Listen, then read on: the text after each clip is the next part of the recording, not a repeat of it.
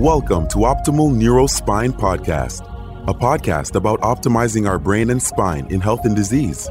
Each episode, leading neuroscientists, neurosurgeons, educators, patients, spine care, and quality improvement experts discuss their research, experience, emerging science, surgical advances, and insights about how to optimize neurological and spine care. Now, here's your host, Dr. Max Boakye.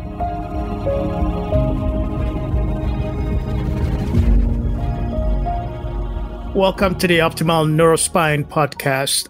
Today we are talking about memory disorders. I have a distinguished guest, Dr. Robert Friedland. Dr. Friedland is a clinical and research neurologist who has devoted his career to the study of brain disorders associated with aging. He's a graduate of the City College of New York, received his MD from the Mount Sinai School of Medicine in New York in 1973. He completed his neurology residency at the Mount Sinai Hospital, where he was a fellow in dementia and aging at the Albert Einstein College of Medicine. He then worked at the University of California, Davis in the research medicine group of the Lawrence Berkeley Laboratory of the University of California, Berkeley, where he served as a chief neurologist. From 1985 to 1990, he was deputy clinical director and chief of the section on brain aging and dementia of the National Institute of Aging at the National Institutes of Health in Bethesda, Maryland.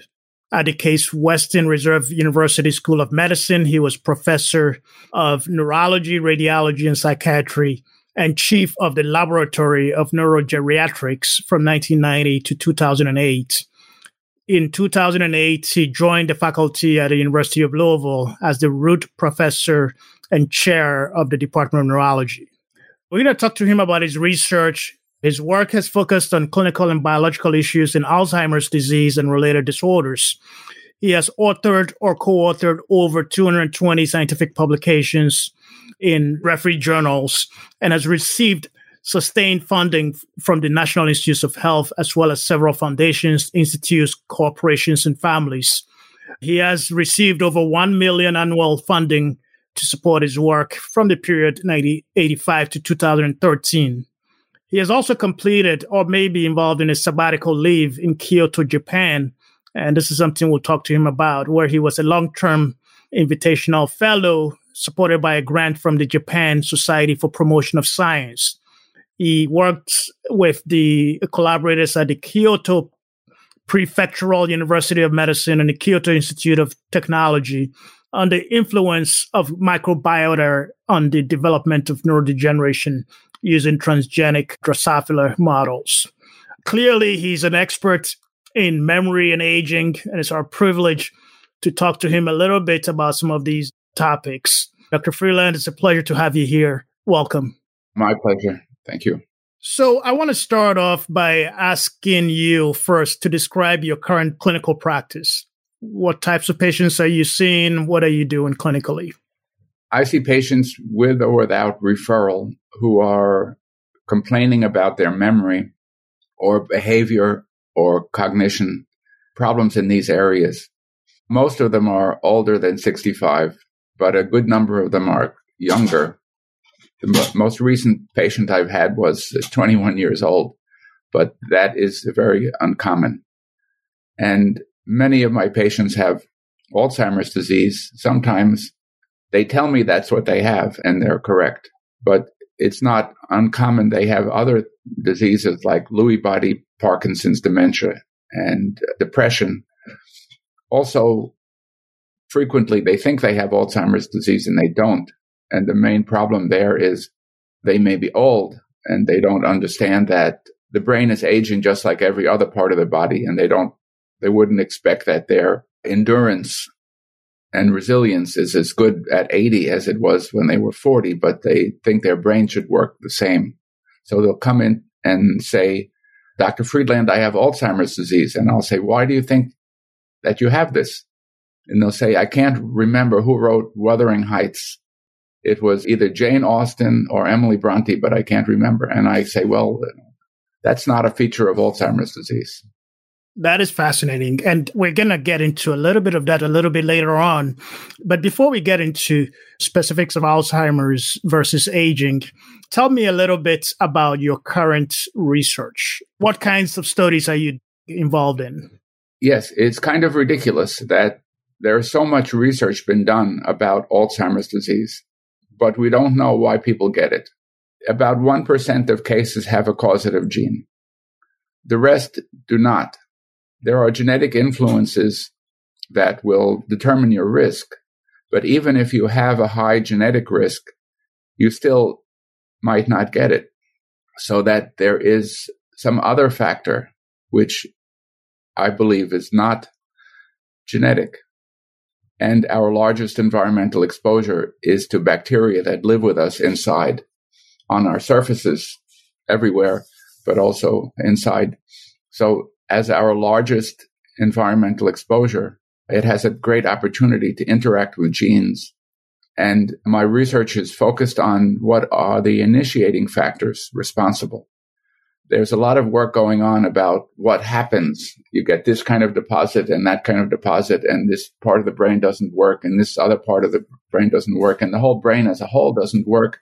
I just saw a paper about memory. This kind of memory doesn't work well, we knew that like 100 years ago, but what we need to know is why people get it. What are the initiating factors?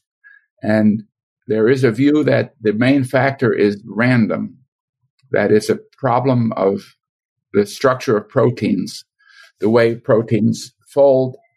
They have a good way of folding and a bad way of folding. And if you happen to, by accident, get the wrong folding pattern of certain proteins, then you get very sick. You get a neurodegenerative disease. And I, I don't like that idea. I rather think that something is responsible, that there is an initiating factor. That's very interesting. I learned during medical school that the pathogenesis of Alzheimer's was the beta amyloid protein, and there was a deposition of plaques, and that there was a possibly a link to apolipoprotein. But you're kind of touching on maybe a more proximal causative event that triggers these events. Is, is that what you mean? Yes.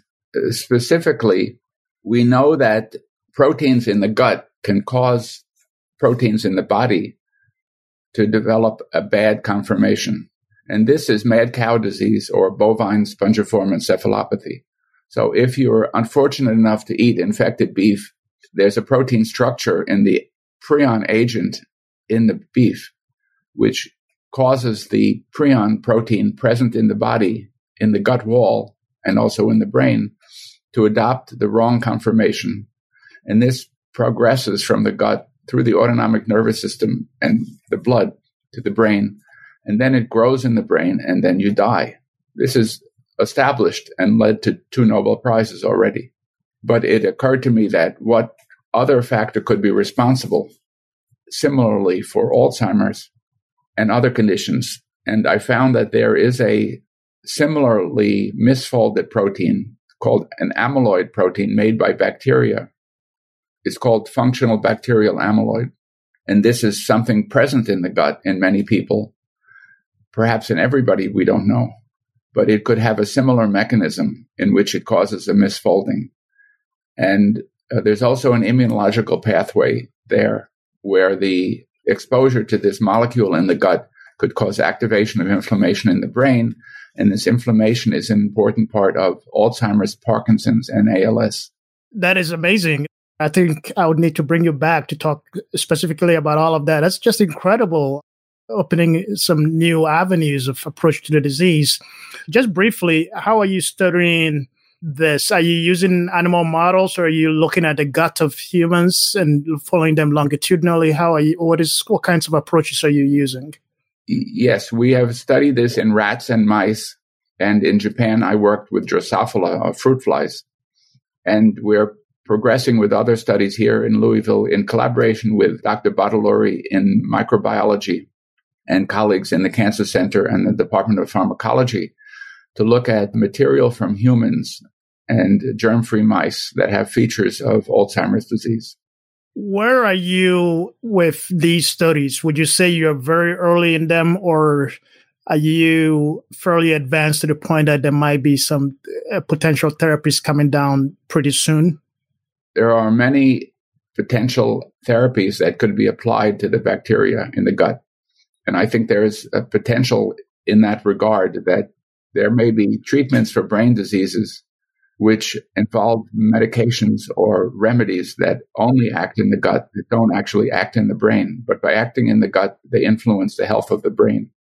And there is just a, a paper accepted in Nature Medicine this week from a company in Boston called Axial, where they're delivering medication to the gut for the treatment of autism. So I think there is a lot of potential in that area. We're seeking funding and writing grants, and uh, it's very challenging because this is a new approach, which is not part of the mainstream scientific uh, endeavor to solve Alzheimer's disease or Parkinson's. As I mentioned, I think I'll bring you back at a later podcast to really do a deep dive in this area because I, I, want to get to the aging and memory aspects. But just briefly for the audience, can you give an update on the mainstream thinking on Alzheimer's? First of all, how is Alzheimer's currently diagnosed? The best diagnosis depends on a comprehensive history neurological examination called the mental status exam and an MRI scan. And if we do that, we can make a diagnosis with a certainty of 80 to 90%. We can do a bit higher in specificity and sensitivity if we also do a spinal tap or in some cases a uh, amyloid PET scan. But the problem is the disease develops in the brain 10 to 20 years before the patient has the first symptoms. So one third of people at 70 years of age already have an Alzheimer process developing in the brain. And we can measure that with spinal taps or brain imaging. However, that could be an indication that they will develop dementia from Alzheimer's if they live another 20 years. So many people will have this developing in the brain and then they will go on and get old and die without any cognitive impairment because the process develops so slowly. So that the most important thing about diagnosis is not distinguishing Alzheimer from other causes of dementia, which are untreatable, like Parkinson's dementia, Lewy body disease, or Pick's disease. The important thing is making sure there's no comorbidities or there's not a treatable cause. We published a patient who was 76 who came to see me. It appeared that he had Alzheimer's disease. Everything supported that diagnosis, but he was taking Valium 10 milligrams twice a day for several years. And when he got off of that, he recovered. And that is the treat- commonest cause of treatable dementia.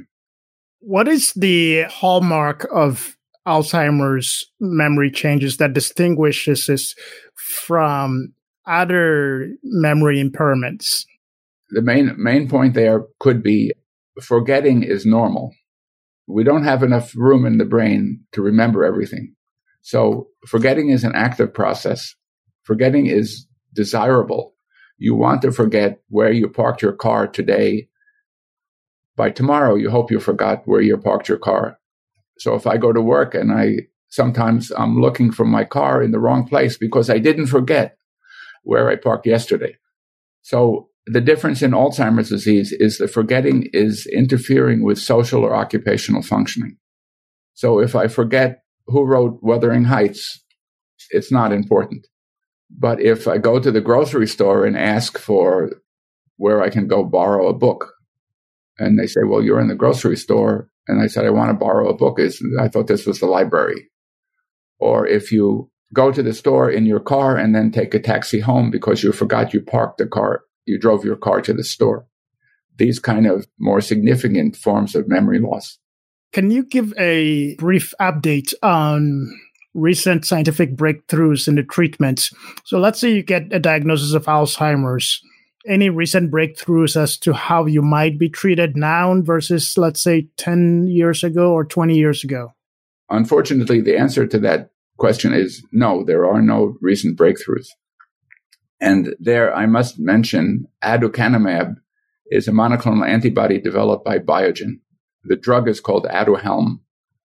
And last year, I think it was June 7th, it was approved by the FDA, even though 10 members of the scientific advisory panel had reviewed it the previous year and recommended unanimously not to recommend it.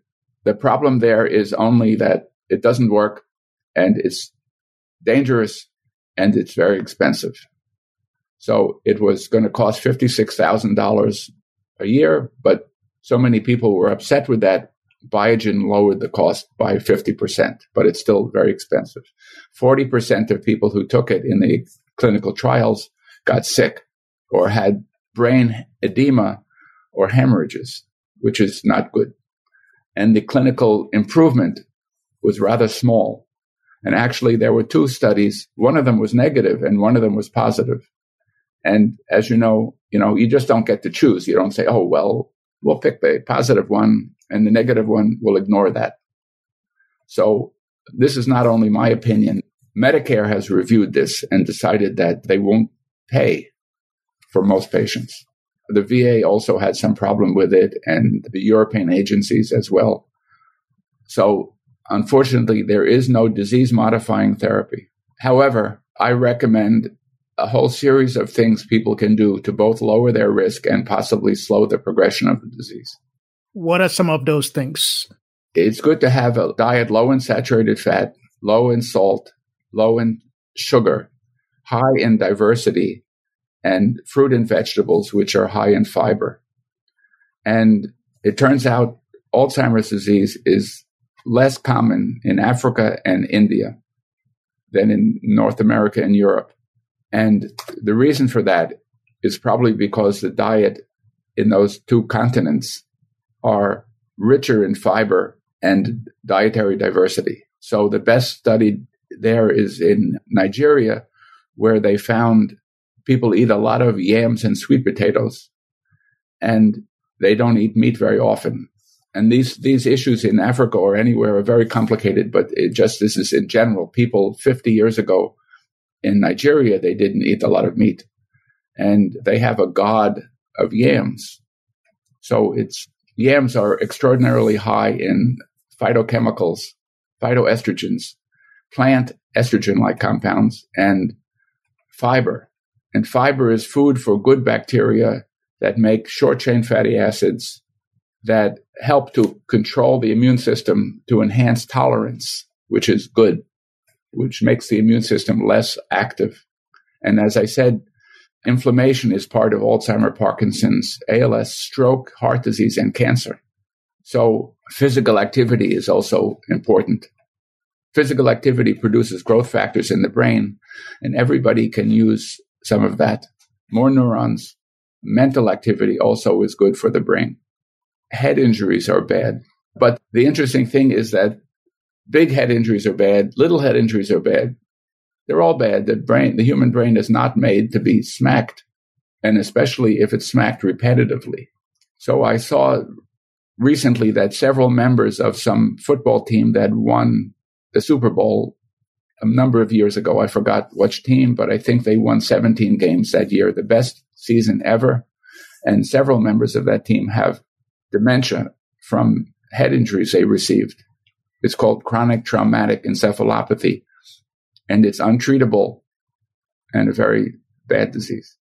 That's very interesting. So let's talk about aging because some of the same things that you mentioned relates to also the aging brain. But I want to clarify is there a threshold for specifically for the Alzheimer's? Is there a threshold of these things that are needed in order to reap the benefits? For example, how much exercise or physical activity? Is there a minimum threshold you have to meet in order to start seeing some benefits on on, on preventing Alzheimer's? I don't know. I don't think there's enough evidence to say how much, but in general, more is better. The principle I propose and I present to my patients is they need to do it consistently. So a lot of people think they're physically active because they like to go for a walk on a nice day. But we might not have a nice day for another week or two. Or if it's raining, they won't go outside. So it should be something they do at least every day or every other day, not once a week or not twice a week. And it's not necessary to run. Many people think I can't run anymore, so I can't exercise. But the important thing is to be moving. So walking is good. Swimming, riding a bicycle, walking on a treadmill, on the elliptical machine, or lifting weights is all very good. Similarly, if you have a steak for dinner on your plate, in addition to eating green peas, you may say, Oh, I'm eating peas. Peas are high in fiber and they're good for you. And that, that's true. But it would be better if the steak was replaced by something like eggplant or okra or cabbage, something that was actually good for you rather than just something which has no fiber whatsoever and has saturated fat, which is not good for you. So we'll get into a little bit of the diet when we talk about the aging portion, not necessarily for the Alzheimer's, but optimizing your brain health during aging, because you know there are a number of different diets. One is the Mediterranean diet, which I believe cuts out meats but has lots of vegetables. And maybe we can talk about the types of diets that that would be helpful. But i want to switch into aging and i know you're writing a book on aging I just actually stumbled on it on Amazon that is coming out. And I wonder if you can talk a little bit about that. And that would give us a segue into talking about aging in general, aging in the brain. Your book is, I believe, titled How Do We Unage or something. You want to talk about that? Unaging, the four factors that impact how you age. Thank you, Max. So I believe many people have a unfortunately inaccurate view of aging. So the first idea is aging is not inevitable. If you assume aging is inevitable, you think, well, I might as well have a good time. I might as well eat burgers. I like hamburgers. I'm going to eat burgers because I'm going to get old. I'm going to fall to pieces. Everything's going to, everything bad's going to happen. You know, uh, when you get old, you get like this, you get like Uncle Fred, and it's not good. But what people should understand is Princess Diana didn't get to be old. John Kennedy died when he was 47. So aging doesn't happen to everybody. We all get one day older at a time. That's true. So we're all one day older today than we were yesterday, but we're not all one day older tomorrow than we are today because our survival is not guaranteed. I mean, this is true for all ages. And everybody knows people who died who didn't get a chance to be 40 or 50 or 60. So rather than aging being inevitable, I believe it's an opportunity because it matters what you do. So the other component of this is there should be three goals of aging. Three goals. The first one is very obvious, which is not dying. We want to remain living. And we don't want to get sick. So we don't want to have diseases. Those two are obvious. Everybody understands that. But people stop there. They say, oh, okay, here I am. I'm 65. Okay, I'm too heavy. I don't eat well. Maybe I smoke a bit, but you know, I'm I don't have cancer. I don't have heart disease, and so that's good. But they need to focus on the third factor, which is they should maximize their fitness because they need to have the highest possible resilience, or we all need the highest resilience so that when we get older and things do decline, will be able to survive challenges which develop. So, as you know very well as a neurosurgeon, an 80 year old person may get pneumonia and die from that. But whether they die from that depends not only on the danger or disease mechanism of the bacteria in the lung, but also about their resilience or their reserve capacity. Or maybe to put it in a neurosurgical context, many older people will fall and then they'll go in the hospital, they get pneumonia, and then they die. But the outcome of that scenario depends on their reserve capacity. So I have in my book delineated that and calling it multiple reserves. There's a cognitive reserve, a physical reserve, psychological reserve, and a social reserve. And all of us can pay attention to these four reserves that we can enhance so we enhance our cognitive reserve through mental activity. to a lifestyle filled with learning. And we can talk about what that could mean. And our physical reserve is enhanced by having being physically active throughout life, but also having a good microbiota. So having our gut bacteria be framed or manipulated or managed through a good diet. Because when you eat something, if you eat a whole bag of pretzels, you're having high salt. Salt enhances inflammation. Salt enhances hypertension. Salt is not good for heart disease. So when you're eating this bag of pretzels, there are negative effects on your bacteria as well as on your organs.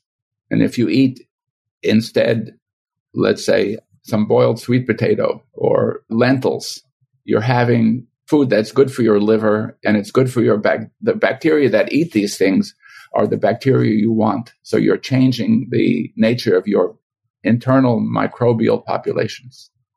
Similarly, if you develop good relations with other people, you're enhancing your psychological reserve, which is an important component of resilience, especially with aging and also uh, social contacts. So if you join a club or participate in a group or do things with other people, that's good for your health.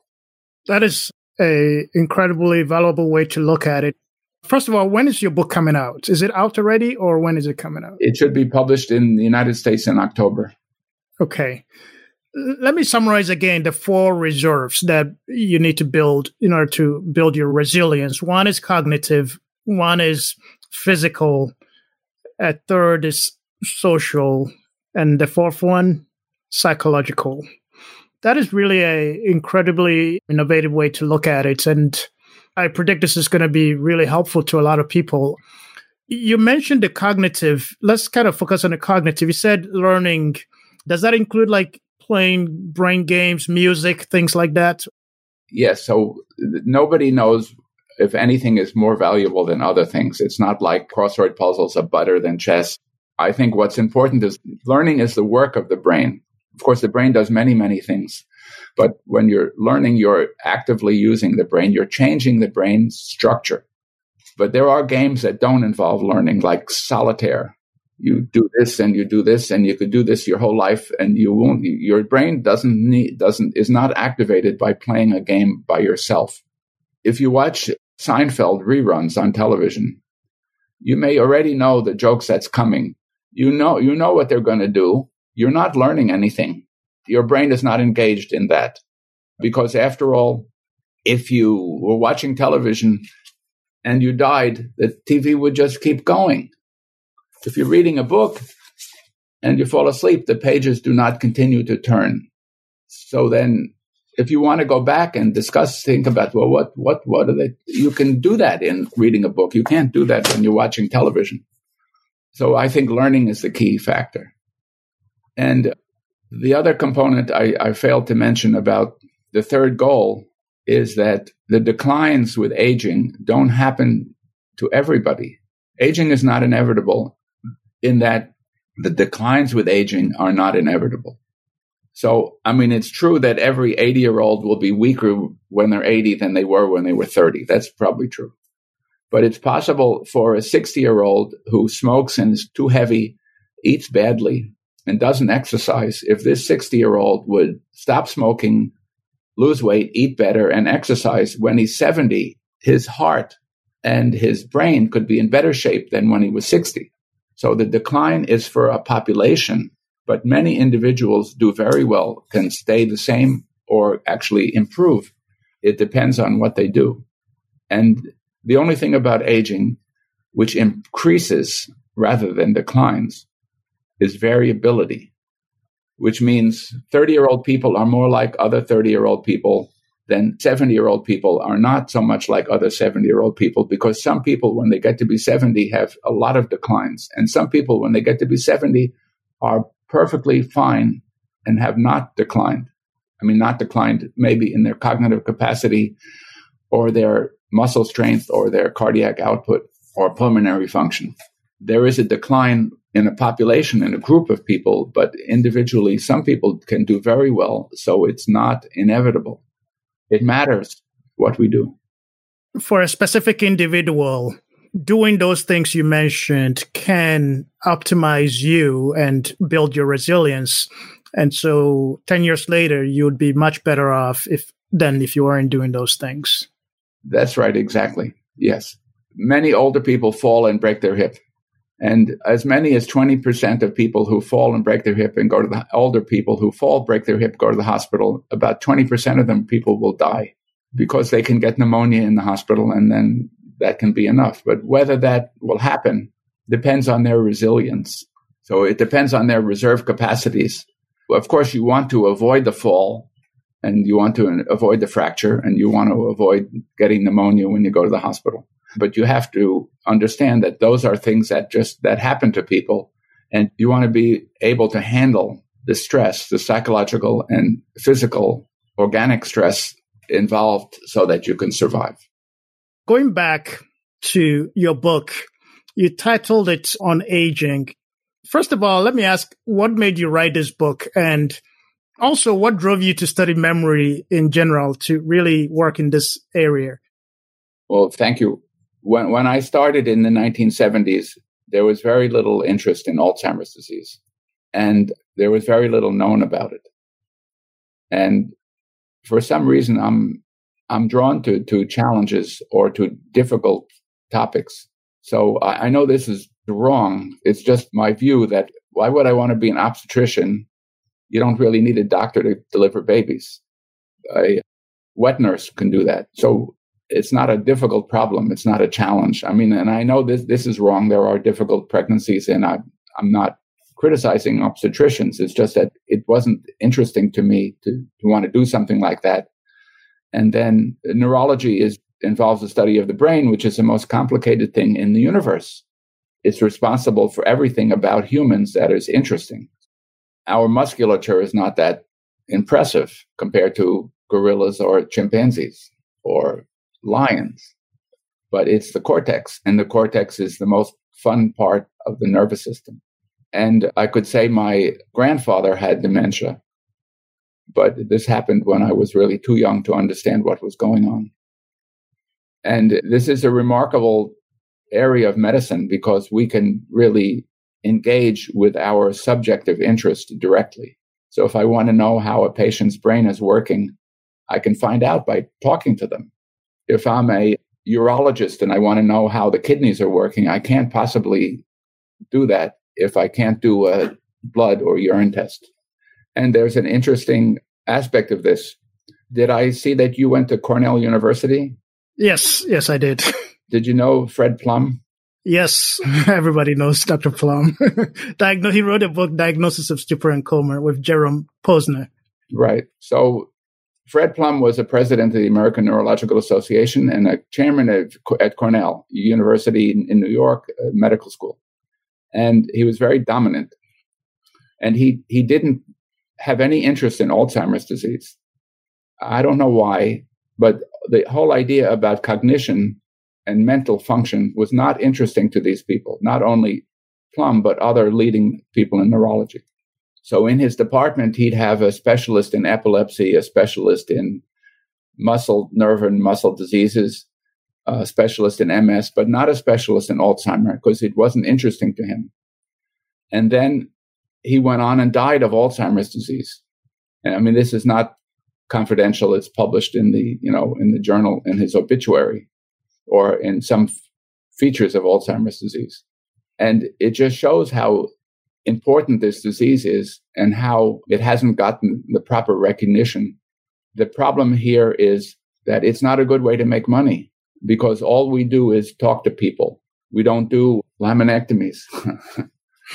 you can make more money doing a laminectomy in, in half an hour than I would make in two weeks. At the same time, Alzheimer is one of the most common neurological conditions anywhere. It affects up to 30% of the population at 70 years of age in our last few minutes, and I'm going to have to bring you back because I have many more, more questions. I want to know what is the most surprising thing you've learned about the brain, studying the brain and memory? What has surprised you the most? And then if you had a magic wand, what kind of questions would you try to answer with that? what would you do with it in your study of memory and aging? Right. Thank you very much. It turns out that microglia are involved in learning and memory. Microglia are immune cells that are present in the brain that are the macrophages of the brain, just like we have white blood cells, monocytes, macrophages, and leukocytes all over the body that have immune functions. They destroy invading organisms and rebuild tissue. And in the brain, it's the microglia. And I thought the microglia were responsible for cleaning things up and killing viruses and bacteria if they happen to enter the brain. But the recent evidence is that microglia actually mold or sculpt synapses. And when we're learning something, our microglia are active in helping establish these connections, as well as if we forget something, connections will be lost. And that's good. That's normal. The destruction of the unwanted neurons and connections is done by microglia. And the surprising thing, which only is one or two years old, is researchers from Germany have shown the microglia function and structure is influenced by gut bacteria. So the bacteria are actually influencing the processes in the brain of learning and memory. And that if you have a 16 ounce steak for dinner with a lot of salt, the fat and the meat itself is not supporting healthy populations of bacteria in the gut. And if, on the other hand, you eat brown rice, whole wheat bread, and beans and nuts and fruit, you're helping to build, get healthy bacteria.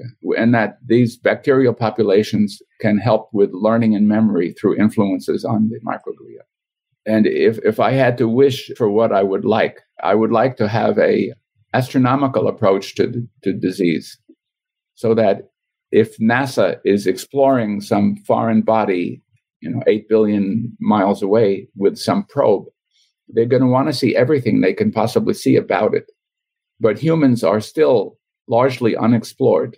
So I'd like to know what microbes are present in the sphenoid sinus in the center of the brain, well, right below the center of the brain. How about the maxillary sinuses here?